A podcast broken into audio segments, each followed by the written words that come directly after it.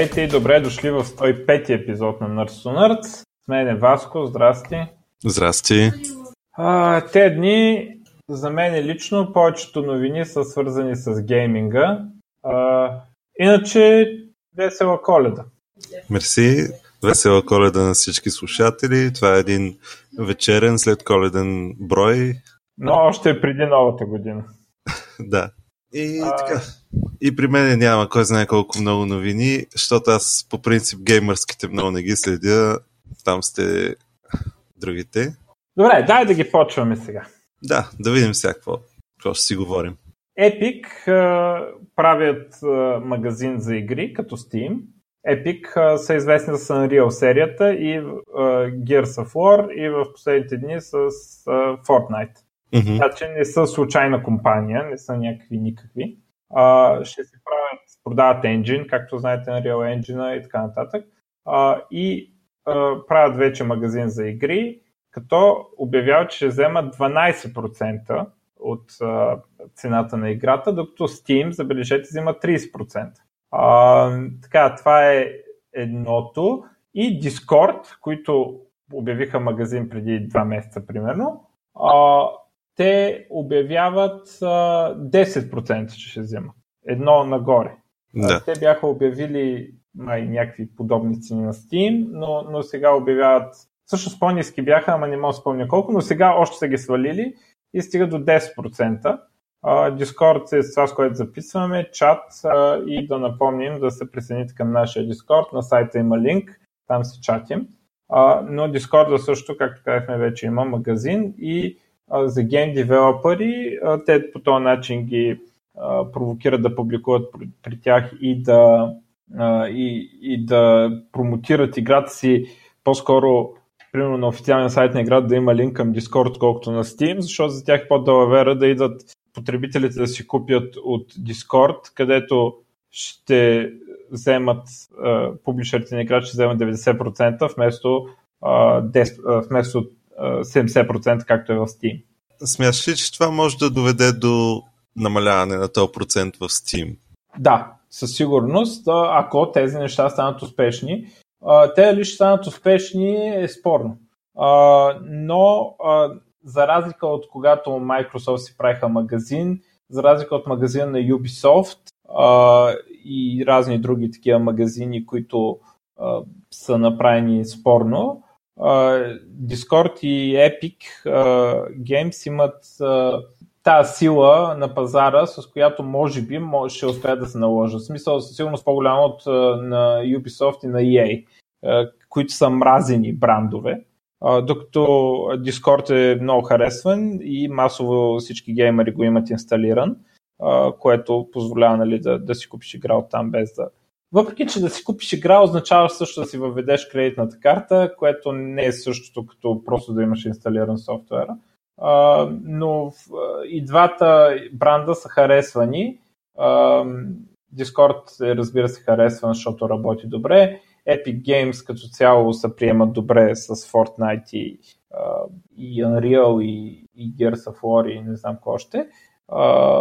И uh, engine им, разбира се, е много така популярен за игрите и ако те в бъдеще в самия engine вкарат някакви фичъри на готово библиотеки и SDK-та за правене на чатове, за интегриране на микротранзакции и така нататък с техния стор, може би това ще накара девелоперите да, да го предпочитат и да, да го рекламират. Сега какво ще стане? Еми, никой не знае. Но интересно ще се заформя конкуренция и може би ако поне един от те е успешен, ще и това ще накара и Steam да бутнат цените надолу. Също така не забравяме, че Microsoft са в играта. Microsoft на PC хората не ги броят много много, обаче Xbox е сериозна работа. Microsoft новата им, новата им политика е специално на Microsoft игрите да се издават на Xbox и на PC едновременно и да имат това нещо, да си го, си го купиш на Xbox през магазина, го получаваш и на PC което им дава някаква сила и на тях. така че може би ще се получи истинска конкуренция на този пазар за дигиталните магазини за игри.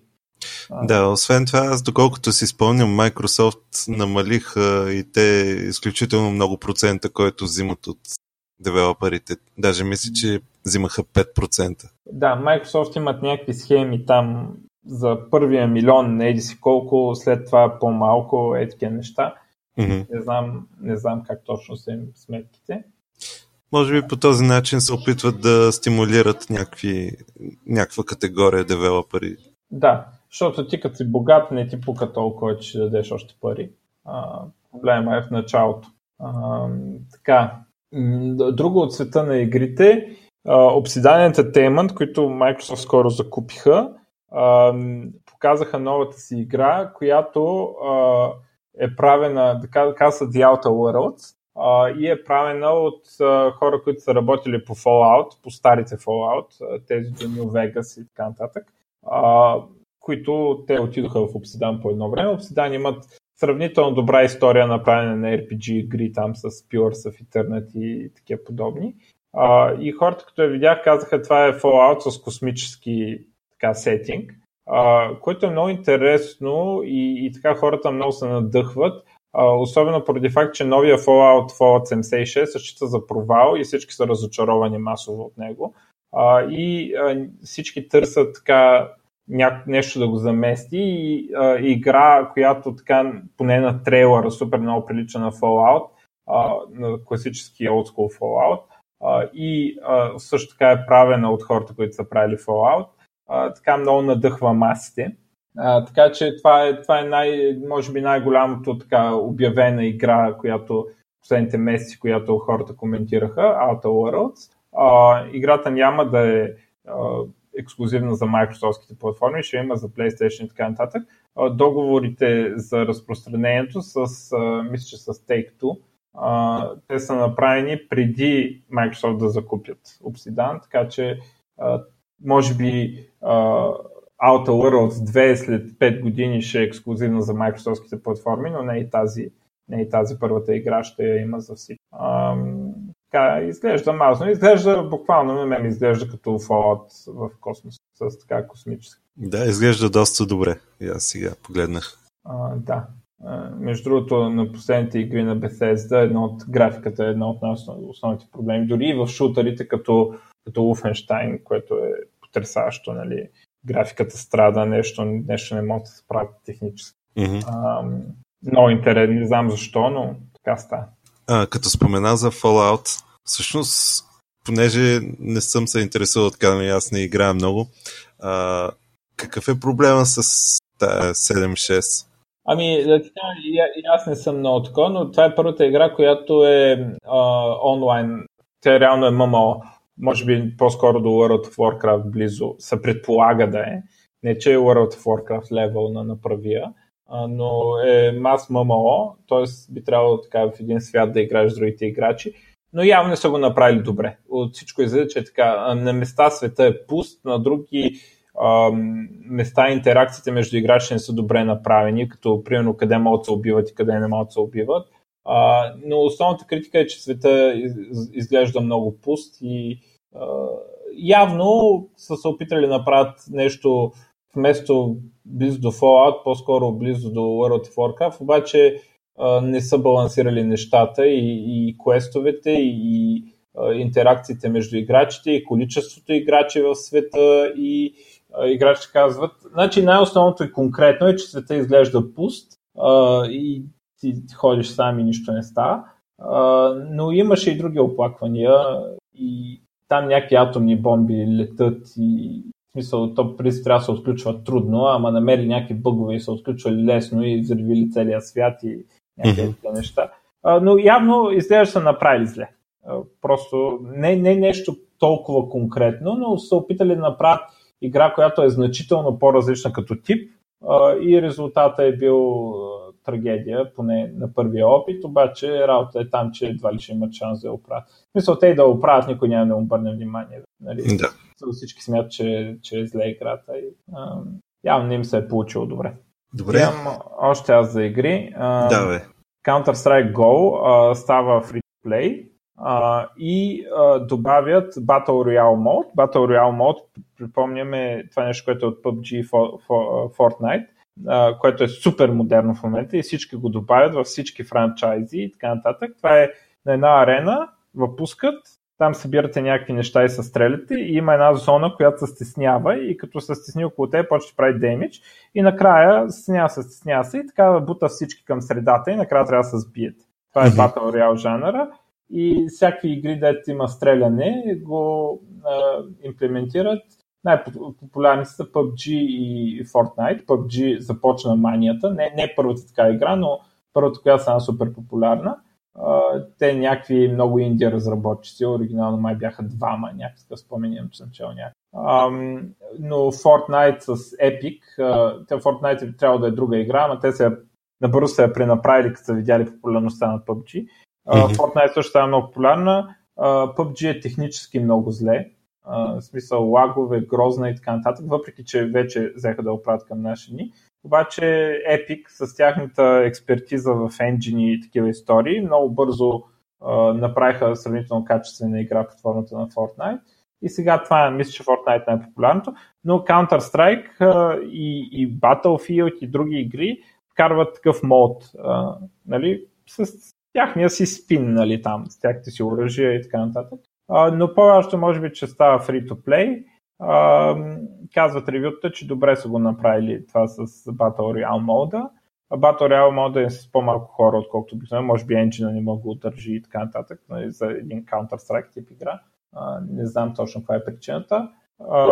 Counter-Strike се финансираше и, и до сега те много си купуват скинове и скинове на оръжията и парадоксално най-скъпи и то по някакъв изцяло пазарен принцип, с цена си купуваш скъпа картина, дето никой не може да обясни защо, но се купуват скинове и най-скъпите скиновете на ножовете, поради някаква безумна причина, дето ти реално не ползваш нож в играта много-много. Сега има някакви случаи да се ползва, но и някакви са станали супер скъпи. В смисъл има нож за скин на нож за 500 долара. Дето и може би, като направят free-to-play, така смята да продължи финансирането на играта, чрез тези скинове и такива неща. А по принцип то Counter-Strike Go е, предполагам, вече отдавна не е базиран на енджина на Half-Life. Не, не. А, еми, предполагам някакъв source engine, ама сега де да знам в момента какви са. А, Counter-Strike Go, това е а, значи, стария популярен Counter-Strike е Counter-Strike 1.6. Това беше последния major update за Counter-Strike, за този класическия Counter-Strike, който знаем от едно време, като бяхме ние млади. той има 1.6, 50 и не знам си колко, нали, там не знам си колко апдейт след това, но като major апдейт, който вкарва оръжие и такива неща е 1.6, така известния Counter-Strike 1.6. Та, след това а, имаше Counter-Strike Source, а, който не бе прият добре от Counter-Strike играчите и въпреки, че Valve се опитваха да го пробутат, а, не, не се харесваше много. Той си беше нова игра, която целеше да запази същата атмосфера и същата такива с Source Engine, затова се наричаше Counter-Strike Source. А, не мога сета годината, ама 2005-2006 нещо такова. Не се прие добре. Спомням че тогава критиките бяха, че хитбоксите не били изобщо, не се усещало като Counter-Strike. Хитбокса е това а, около, като видиш един модел, а, кутийката около него, по която приема демидж, като го стреляш. Да. А, и нали, в старите игри е примерно един паралепипед около него и така нататък. А, и въобще хитбокса е голяма драма в а, тези прецизните шутъри и се ги туикват, се ги нагласят. А, най-голямата критика тогава беше хитбоксовете, нещо изобщо не се усещали като Counter-Strike. А, аз лично не съм играл достатъчно Counter-Strike, за да го усетя лично това. Само слушах играчите какво се опак. Но то Counter-Strike така че никога не се наложи. А, и сега, мисля, че 2012, сега, преди 6 години вече, а, изкараха Counter-Strike Go, което е Global Offensive, с още по-нов енджин и а, този Counter-Strike се прие поради не знам каква причина, може би играчите са сменили през това време или не знам какво, но този Counter-Strike се прие и се приема като наследник на Counter-Strike 1.6 а, смята се, че геймплей е достатъчно подобен, сега той естествено не е същия. А, модернизиране малко, направен е матчмейкинг, да можеш и сам, сам човек да влизаш в да си намериш отбор, нали, заедно да играете. Да. красив е, добре изглежда, има спектейтър модове, които изглеждат добре и така нататък, нали, не изглежда грозно. и е една от най-популярните и спортс игри, може би в топ 3. Нали, mm-hmm. Valve успяха да го върнат на преден план, сега не е най-най-популярното нещо, но е така доста, доста приемливо. И а, така че продължава да се развива. А, и аз така му се кефя, защото въпреки, че не е Quake, е от school. Нали. А, сравнение с неща като Fortnite и Overwatch. А, добре, и последния ми така гейминг от гейминг новините а, е драмата с Blizzard. Значи миналия път говорихме за Diablo и така нататък. А, слуховете са, че а, особено с а, пенсионирането на Майк Морхейм, Blizzard губят от самостоятелността си и стават все повече под контрола на Activision, които ги натискат, понеже в последно време не са могли да генерират, да изкарат нови игри, чисто нови игри, а не просто някакви пачове или експаншени. И са им понамаляли приходите, ги натискат да свият разходите и въобще взимат по силен контрол върху Blizzard и може би Blizzard, който познаваме, вече няма такъв Blizzard. друго интересно нещо, някой беше забелязал, че като идеш да видиш на Майк, Майк Мурхейм титлата, той е CEO and President of Blizzard. А сегашния е само President of Blizzard. Тоест, Blizzard вече са някаква подчинена компания на Activision. Тоест, в момента, нали, от много години, това е примерно от над 10 години, Blizzard и Activision се сляха и направиха един консорциум Activision Blizzard. И компанията Activision и компанията Blizzard, двете са дъщерни компании на този консорциум. Mm-hmm. А, но се счита, че за сега, до сега Blizzard успяха да удържат на напана на много по-комерциалните Activision, но може би това е края. И м, едно от проявленията, Heroes of the Storm, а, играта е така подобна, тя е Dota стайл игра, спряха им финансирането за турнирите, за професионалните там и спорт неща, ги кенсълнаха. едно от така по-неприятни неща беше, че очевидно и девелоперите не са знаели за това, защото на BlizzCon беше обявено, че ще има през 2019 сезон на това и с всичките там турнири, стримове и така нататък с професионални кастъри и всякакви такива простоти, но явно няма да ги има, явно дори девелоперите не са знаели, че ще ги отрежат. А, и това се счита за едно от нещата, които са покрай свиването на разходите, а, защото, както казахме, парент компанията счита, че Blizzard не генерира достатъчно пари. А, за StarCraft ще го има, се знае вече, че ще има а, турнира, турнирния цикъл, а, но какво ще стане в бъдещите години не е много ясно и така всички масово смятат, че това е края на стария Blizzard, които ги интересуваше повече да направят яки игри, отколкото колко пари ще изкарат в краткосрочен план, но може би това вече няма да е така. Еми, това не звучи много добре, наистина. Еми, не звучи в смисъл. Това е компания, дето от началото на 90-те сме израснали с нея и всичките франчайзи, които е създал Warcraft, StarCraft, Diablo, нали, са много култови и всички, всеки поне едне от те игри, така значи много за него. И може би никога, освен нали, старите, които ще продължат да съществуват, може би никога няма да видим нови игри от тези франчайзи, които да са наистина със същото значение. Да, които да останат за толкова много години. М- може би ще станат по-скоро като Call of Duty, дето през две години ново и цъкайте там. Да, и е същото като предишното. М- да, с, да. Еми, колко е също? Не, те правят някакви неща, смисъл нека да правят, ама общо заето ги рециклират непрекъснато. Добре, това ми е май за игрите. Да взема да кажа, аз тук имаше една новина за това, че всъщност може би най-добре да обясня първо става въпрос за iPhone-ите и iPad-ите. в iOS, като искаш да купиш нещо, имат едно диалогово прозорче, дето се показва и там казва дай си сега пръстови отпечатък или съответно лицето там с къвто телефон си. И веднага като си сложиш пръстови отпечатък и го разпознае и правиш покупката, защото нали, предварително имаш зададен някакъв пеймент метод. И някакви девелопери са се усетили за тази работа и пуснали апове, които а, уж четат нещо от пръстовия ти отпечатък, примерно а, ще ти правят хороскоп или някаква фитнес дейта, така, няк, някаква подобна информация и ти казват, нали, служи си сега пръста, за да видим какъв ще ти е хороскопа. И ти като си сложиш пръста, междувременно те набързо пускат един такъв диалогов прозорец, а, че правиш покупка за 99 долара, обаче а, ти не се усещаш, защото техния пръстов отпечатък е супер бързо работи и то само се показва за съвсем малко време.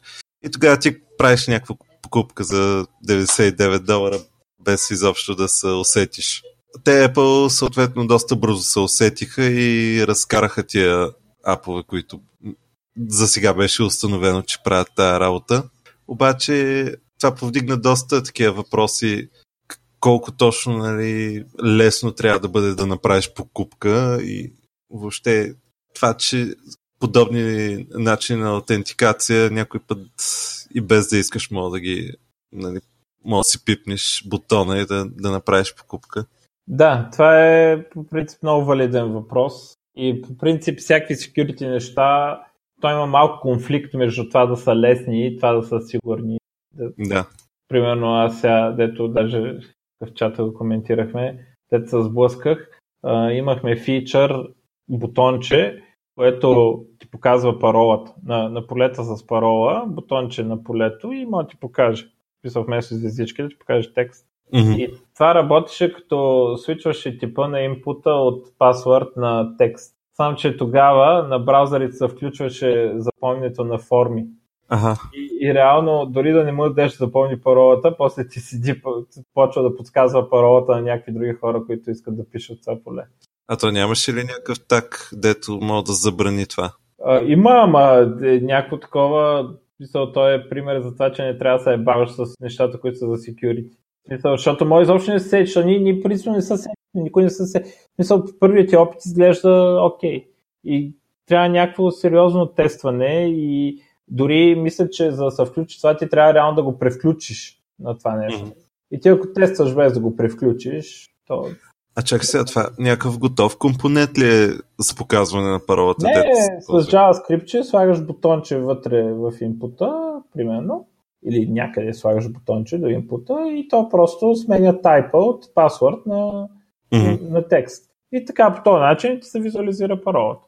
Което да. принципно на пръв поглед е окей, okay, обаче като сега всичко нещо, всяко нещо, което е свързано с security, има много подводни камъни и пипнеш ли дефолта, е, трябва някой да дойде да оцени нали, така, хубав одит, да помисли дали нещо не си, не си пропуснал. На всичкото отгоре, това нещо, не знам на какъв принцип, но Chromium-based браузърите се усещат. И дори според мен валетват спецификацията, но, но се усеща, че ако може би, ако полето се казва password, независимо, че а, е от тип текст, му изключват а, това да запомня. Mm-hmm. Нали, и някъде такива, обаче на Firefox и на Edge си работи както, нали, като се замислиш е логично, ама да. никой не се замисля, ти го правиш, цъкаш и а, добре, и айде. Нали? И, и после някой се е логвал там, не е дал да му се пише паролата, обаче паролата му седи там и то plain текст, е така. Нали, не е като те другите пароли, да поне се попълват и е, трябва да ходиш кой знае къде ги видиш. Нали, но и същата работа е с това покупките. Нали, като ги направиш много лесни, е хубаво, много лесни, ама дали е добре да са толкова лесни? Да. Е, security е по принцип идеята на security е да ти причинят а, достатъчно неприятност да се замислиш дали трябва да го правиш това нещо, което правиш. И това е, това е проблема между искаме да е лесно и искаме юзера да разбере наистина какво прави. Защото ако е много лесно, юзера просто инстинктивно го минава от там. Да. Тук даже е, странното е, че Google са взели малко повече мерки в, е, в този аспект, защото в Android, като искаш да купиш нещо, имаш един тап повече нали, на един бутон. Еми да, е, по-добре е да е гадно. Да. Ами, добре. Нещо друго. Така, я да видим какво е друго. При мен тук идва голямата новина, че Microsoft обявиха как а, да сегашния си енджин на Edge а, верно бе, това беше от този месец. В да, небитието, да. А, ами да, Edge, не браузъра, да подчертая, не браузъра, а, енджина и въобще целият кодбейс ще си замине. Това е много хубаво, че подчерта, защото страшно много медии го представяха така се едно едва ли не вече няма да съществува Edge въобще. Да, даже аз доколкото разбирам ще запазят бранд. И просто на следващия major апдейт на Windows, който да я знам кога ще е, или там когато самия браузър е готов, може би след, може би след 6 месеца, може би след една година, просто Edge, пак ще се казва Edge, просто вътре ще има Chromium. Chromium, да кажа за хората, които не знаят, е нещо като да се знам, то не е просто браузър, не е рендеринг engine, което на, Chrome и за Chromium е Blink, не е JavaScript Engine, което е V8, това е цялото нещо, барабар с интерфейса, с а, DevTools и всякакви е такива неща. Това е нещо, Chromium е нещо като фреймворк за разработване на браузър. Uh, Chromium базирани браузъри са Opera, Brave, uh, какво друго е Chromium? Uh, Edge на, на Android е Chromium, mm. също. Uh, и има, има доста браузъри, е Chromium и още е такива по-малки браузъри са Chromium. Също така има и браузър Chromium, който е чистия билд на Chromium. Разликата между Chromium и Chrome, че са махнати, че, т.е. не, че са махнати, ами че още не са сложени сервисите на Google в, mm-hmm. а, в Chromium. А, сега това е интересна драма. Да, много странна стъпка. Да, това е типичното за индиеца диране. Той се предава на всички фронтове, където може да се предаде, той се предава. Каквото може да закрие, закрива. И е типично слабашко поведение на мухлю, който не иска да се състезава на пазара, иска да я губиш. Обаче, от всичките неща, които е закрил до сега, за мен това има най-много лойка и е най-логично за потребителите и за и дори за компанията Microsoft, защото а, значи фактите са, че винаги, винаги, освен заради някакви такива изключения в историята, които могат да продължат 10 години, но за мен те са чисти изключения в историята, има един браузър, който е важен. А, той едно време е бил IE, всички други са били, нали, знаеш, ако ги ползваш, знаеш, че ги ползваш и страдаш. А, в момента са, а, е Chrome с тази разлика, че за разлика от времето на IE, сега можеш да, да вземеш и да го портнеш open source за всяка операционна система, може да си изградиш твой бранд върху този браузър, който в случая е Chromium, и който плаща, той поръчва музиката, така че Google в момента контролират веб. Искате, не искате, каквото кажат Google, това ще стане в стандартите. Това е положението но е хубаво за девелоперите, защото има един браузър, на който да тестваш и това е. Всичките други нещастници да мрат. Нали? Както беше във времето на ES6. Всичките други нещастници да мрат. Не ме интересува стандартите какви са. Нали? И аз гледам някакви неща, аз защото цъкам на Edge, непрекъснато аз хода по сайтове и репортвам бъгове. Бъговете са повечето случаи или някакъв супер нов стандарт, който още не е одобрен и така нататък и просто е вкаран в Chrome и девелопера го е тествал на Chrome и е забавил на всичко останало да го тества, или буквално са бъгове не спазване на спецификацията от Chrome и в другите браузъри е спазена, но девелопера е тествал само на Chrome и неговите решения е само на Chrome. Аз хода им репортвам бъгове с код направо.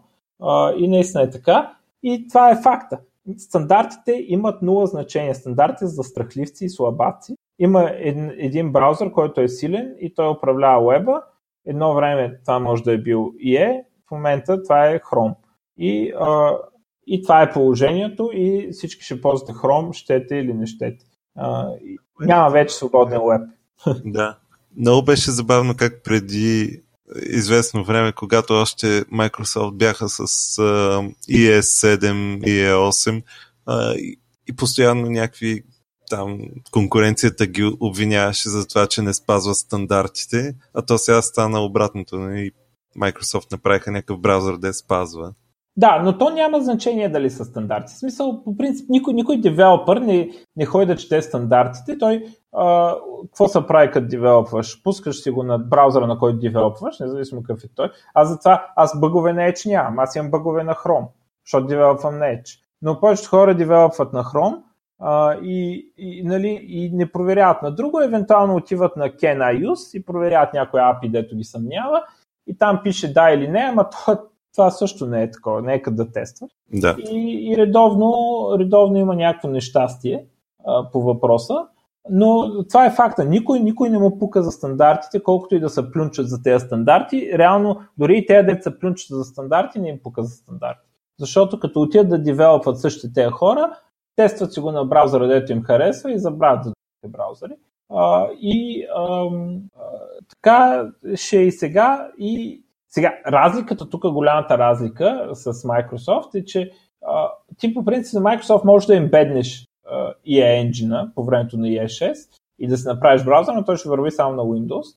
Разликата с Chrome е, че Chrome е open source, Chromium е open source а, и наистина не само, че могат, ами и го правят. Много компании взимат такова, но а, това какво ще влезе в Chromium зависи само от Google. Така че Microsoft, ако искат да измислят, а, примерно, какво бяха измислили преди, а, point events ли, pointer events, а, които да са унифицирани ивенти между мишка и тач, нали, да, да кажеш mm-hmm. тук с мишка или с пръст. А, и ако искат Microsoft, примерно защото искат да си пробутват Surface, да направят а, такъв стандарт, те могат да го направят, а, могат да пуснат pull request и Google може да им покаже среден пръст. И да кажеш, не, това няма да влезе в Chromium. А, и тогава твоя стандарт в кавички, дори и V3C да го приемат, което принципно някак да стане, но дори да го приемат, Google като ти покаже среден пръст, ами извиняй.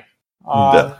Но какво може да е дългосрочната игра, ако Microsoft наистина а, направят добър браузър, ако а, се окаже, че юзерите Edge, бидейки вече Chrome, реално, като фичъри и като перформанс и като всичко, а, ако той постигне много голям пазарен дял, благодарение на това, че юзерите вече не си инсталират Chrome, а, просто си цъкат на Edge, защото той е същия, а, ако постигне много голям пазарен дял, може да се окаже, че Microsoft ще почне да а, командват парада и тогава да, да форкнат Chromium и да почне да се ползва тяхния форк и ако искат другите да, да ползват тяхния форк.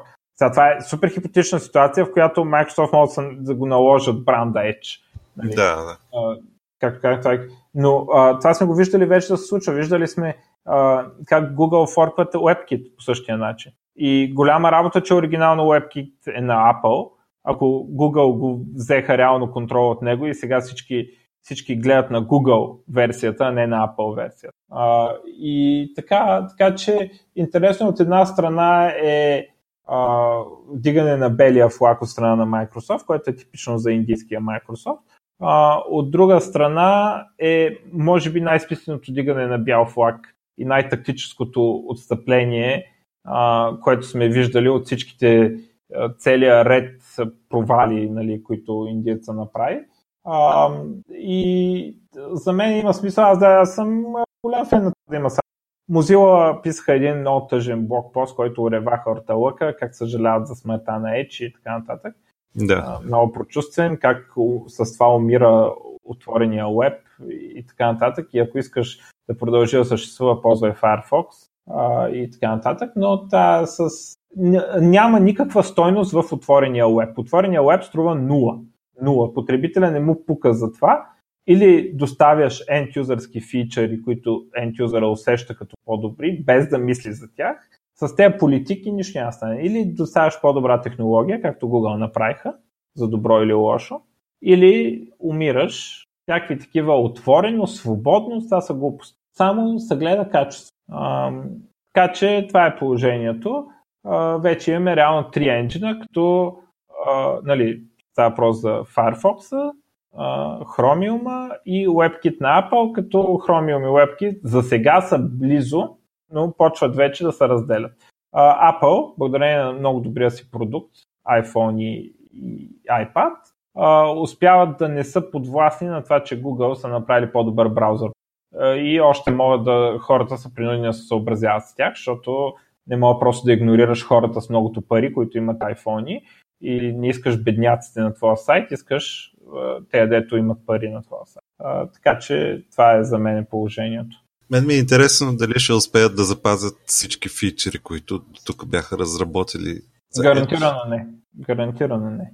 Въпросът е дали някакви ще запазят, не всички дали ще запазят. Да, и това мисля, че няма да е много добре поне за старта, защото те по принцип Microsoft напоследък имат някаква такава тенденция да пускат недонаправени продукти. Още от началото на Edge, когато го пуснаха, доста от фичерите, които хората вече бяха свикнали с тях от другите браузъри, още липсваха и сега дойдоха нали, повечето с времето, обаче то беше малко късно. Е, не, а, сега няма да е толкова тежко положението, защото Edge буквално като излезе не можеше да сваля файлове, нямаше сейв аз. те неща ще ги получат от Chromium. Mm-hmm. Така че няма, няма опасност толкова да се обърне. Сега въпросът е, че някои фичъри, като как ще работи с писалка, та reading list, там какви други истории има, екстеншени сигурно ще трябва да ги инсталира на ново и така нататък. А, те, да. ще, те ще отпаднат, вероятно. А, въпросът е, че то е интересно, защото ти малко по този начин губиш контроли върху Windows, защото Edge при всичката му скапаност, въпреки че вече е добър, вече е добър, смея да кажа, но в началото при всичката му скапаност, той беше и, и, и App, това беше някаква форма на демо на Windows фичери. Uh, примерно uh, имаше, когато вкараха още на, EE, на Windows 7, когато вкараха taskbar превюто, дето като посочиш мишката иконка на taskbar и ти показва превюто, uh, те вкараха там, че всеки тап излизаше на отделно превю. И, и това беше нещо като шоукейс, какво може операционната система. Да. Edge продължава тези неща с този дизайн, как му беше най-новия дизайн, с сенките. Uh, да. Fluent Design. Fluent Design, да. Fluent Design също е шоукейснат в Edge, като там тапчетата правят едни сенки, като минеш с мишката, прави едно осветяване и така нататък. Сега, колко от тези неща ще могат да постигнат с Chromium, еми не знам, по-малко. Сигурно с по-малко. Дали Google ще им приемат контрибюшените за Touch, Touch Enabled Devices също е спорно. Да, те Microsoft ще ли да контрибютват те, нали? Много такова. Сега, примерно, едното, даже мисля, че е прието contribution е за, а, за Windows ARM устройства, а, които там за да, да харчи по-малко ток и така нататък, те са го контрибютнали. Това и мисля, че е прието от Google, но докъде Google ще им дават свобода да се и въобще ти по този начин даваш контрол върху Windows, не само върху, върху браузъра. Това е проблема. Ама това за тъча, според мен Google имат фейда да го приемат, защото те нали сега се опитват да разработят това тяхното Chrome OS, ли, как се казваше. Ами да, ама ако, ако имат различна визия как да работи. Мисъл, е, утре ще да. е някакъв жест, утре ще е нещо с писалки. Нали, да кажем, Microsoft ще пробутват писалки, Google няма да имат писалки, няма да им го приемат, докато не пуснат и те устройства с писалки. Те нямат ли вече писалки? Еми, те знам дали имат нещо друго ще е с нос, примерно, да знам. да. Нали, в смисъл, все нещо ще има, нали? В смисъл, писалките първо ги е нямало, после ги е имало. И, и така, че по този начин, абе, тежко е, но горе-долу има някаква логика, плюс това има обратен път. Това е ако ти успееш да наложиш твоята версия на Chromium, може да го форкнеш и го контролираш. И да станеш ти Google. Както Google взех контрола от Apple. Нали? Да. Ам... Да, има, между другото има Pen Support, гугълския там, Chrome OS. Да, добре, в смисъл няма значение. Нещо друго ще, е, както казах. Ам, добре. Добре. Еми, добре. Давай нататък. А, така, ами пуснаха превю едно на uh, .NET Core 3 и заедно с него open source WPF, Windows Forms и WinUI. Uh, WPF е uh, така модерното десктоп решение на .NET. Модерно, модерно то от 2006 или да знам от кога. А, но е така с а, който не знае, е с uh, Aware, не, не работи с пиксели, ами работи с лейаути и така нататък. Има всякакви такива DPI Aware и всякакви такива прости. Uh, Windows Forms е по-старото решение, дето този бутон е 10 пиксел, този бутон е 10 пиксел и е много приятно и лесно за научаване, но получаваш това, че не работи на различни. Тоест работи на различни резолюции, просто някакви бутонче стават малки и така нататък. А да се направи да се разтягат е значително по-трудно, отколкото на WP, въпреки че е възможно. А WinUI са компонентите, които се използват в приложение, UWP приложението, Universal Windows Platform приложението, приложението от Store. Те също са open source. Те трите неща се open source заедно с това, че се пускат към .NET Core. Те няма да станат мултиплатформени, те пак ще са само за Windows, но са open source, което позволява на няколкото проекта, а, които разработват а, решения за мултиплатформен .NET Desktop, а, като например моя любима Валония, който е нещо като WPF, но целта му не е да е съвместим с WPF, ами да е по Spirit WPF. А, и те казаха, например, хората, които работят в проект, казаха, че за тях е много важно, защото те ще могат да чопнат много компоненти и така. Ще им вземат кода и ще го песнат при тях. Не толкова, че ще са съвместими, колкото ще могат да вземат код и да го променят от там и ще им спести много работа. Mm-hmm. А, така че това е интересно, но това не означава, че WPF и Windows Phone ще станат крос-платформ, защото Microsoft общо взето са казали, че няма да стане така.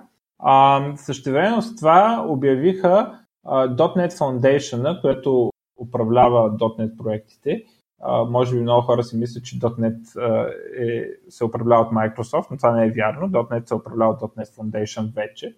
Uh, това е откакто го направиха open source. Ми не знам от кога точно е. Това беше един такъв проект. Ми не от как, от по-късно е. Не знам от кога точно е, но първо го направиха open source, естествено Microsoft имат голямо влияние там, защото те разработват кода. И както mm-hmm. казах в случая с Chrome, който пише кода, той управлява.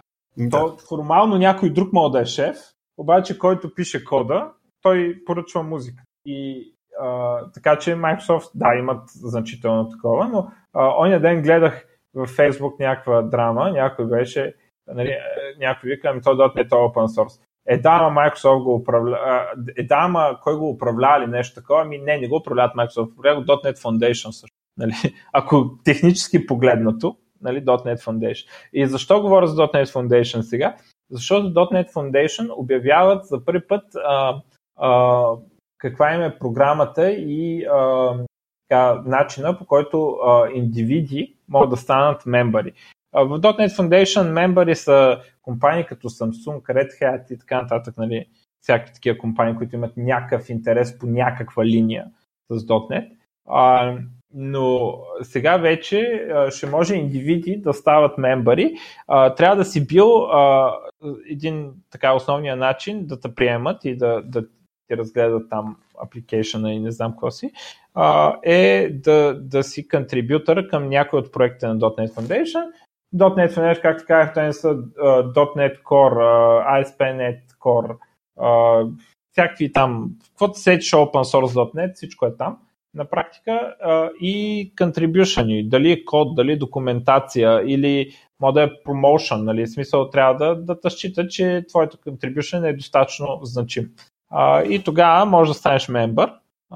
За първи път ме я, че не съм контрибютвал нищо значимо, защото има голямо желание да, да стана мембър и да гласувам срещу всичките social justice warriors против Code of Conduct. И така, в смисъл, не, не нещо да управлявам .NET, той те добре си го управляват. Искам само да гласувам против етея, нали, гадните комунисти. Заради идеята. Да, за идеята и то нищо няма стане, защото примерно съм... Обаче естествено няма да гласувам, защото нищо не съм контрибютвал към комунистическите им проекти. Но ако някой иска да, да, да стане, да управлява .NET, може да се кандидатира там. Uh, има и някакви избори, после ще могат да избират там какви мембари, какви не знам какви си хора, ще могат да избират там кои са шефове на целия цирк и така нататък. та, в момент, нали, .NET минава към управление, много подобно на други open source проекти като Java, там, да, другите, какви са Python и Mython, и те, и те се сменяха скоро нали, он беше диктатор for life, ама се пенсионира. Та, така, с фундация се управлява и там, който контрибютор може да стане мембър и така нататък, и да гласува там с някакви. Та, ако ви състава, може да ходите да ставате. Да. Ам... Добре, аз тук ще се включа с една новина пак за Google. А, значи Google обявиха първа версия на тяхен нов SDK за разработка на мобилни приложения, който се нарича Flutter. И то е крос-платформ. Това е интересното, че работи на Android и на iOS.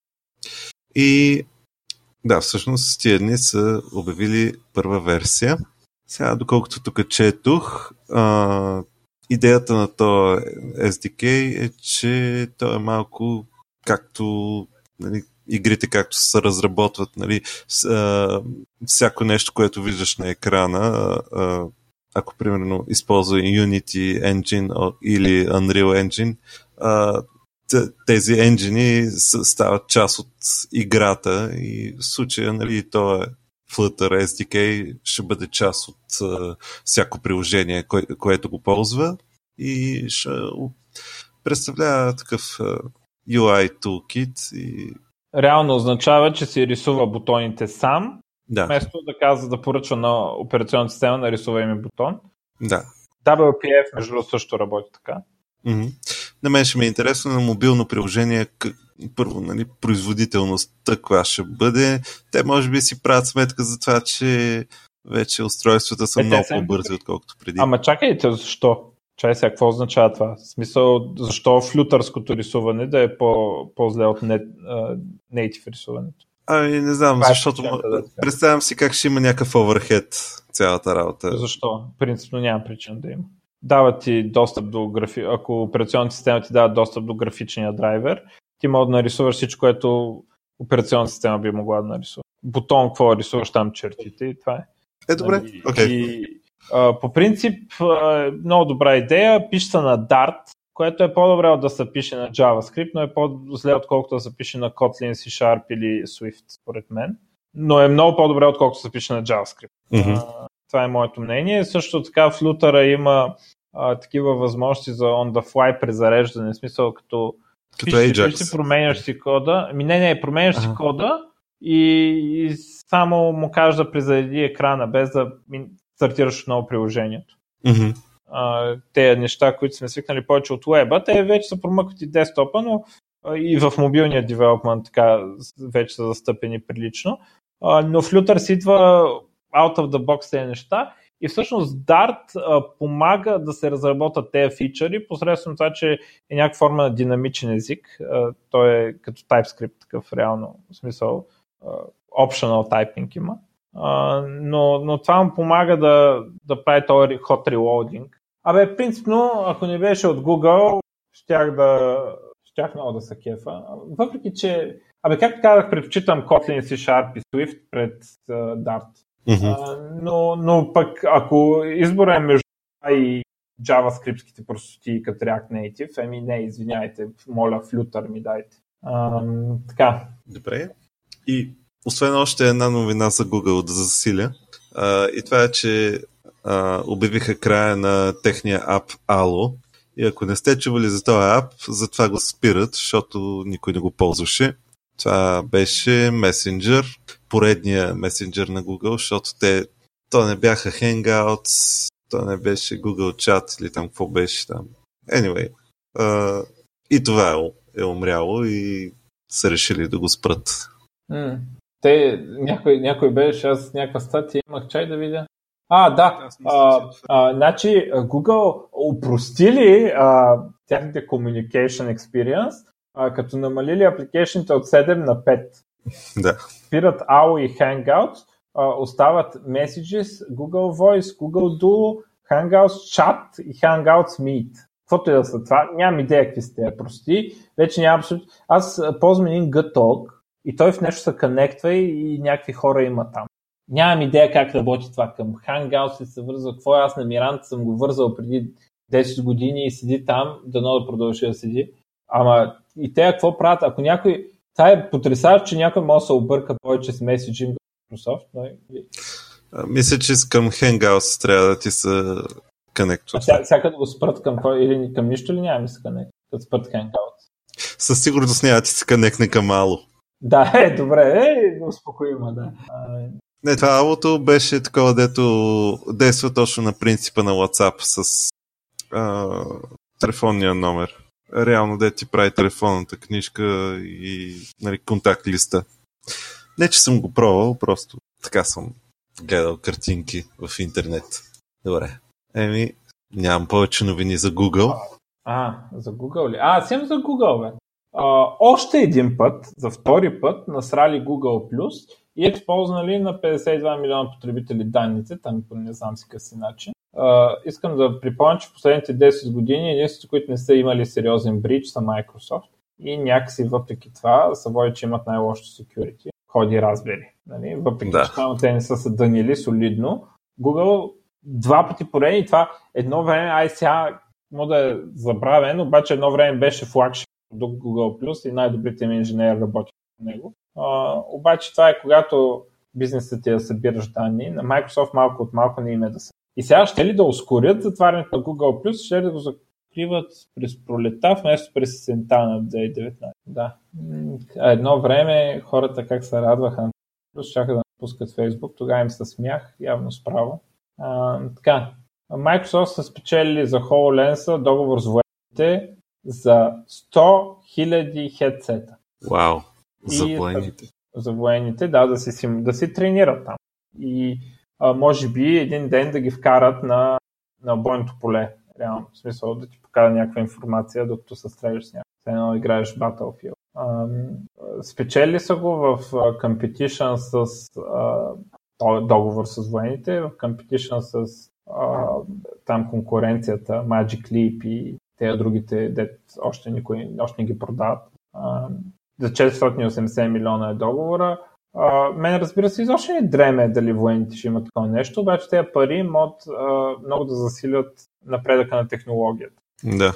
А, и освен това 100 000 хедсета, които да се тестват. А, също така, а, редно да се отбележи, че а, това, което американските военни искат и което Microsoft евентуално са обещали, HoloLens още не може да го прави. Нали, Мгм. Тоест ще има някакви разработки и така нататък. Ясно. Да. А, но явно Microsoft водят в този сегмент, което то не, че имаш съмнение в това. Предвид, че са единствените, които реално имат продукт, който можеш да си купиш.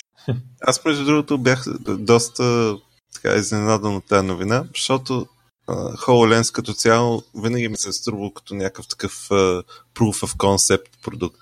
А не е нещо, което може... Аз как Използвам. Не мисля, че точно този продукт ще вземат военните. Дето е сега, смисъл, сигурно ще е нещо следващата версия или не. Mm-hmm.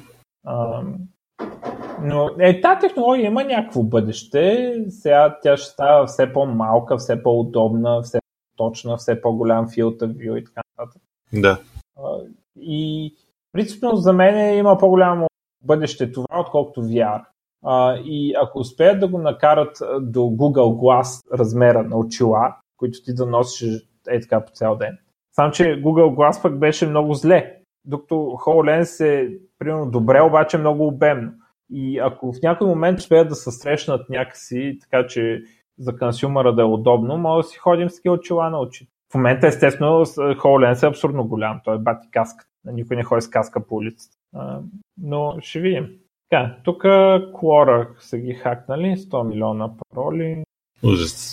А, Qualcomm показват новия си чип, който всички андроиди ще имат 2019, 855, Ехе-хе, 45% по-бързо CPU, 20% по-бързо а, GPU.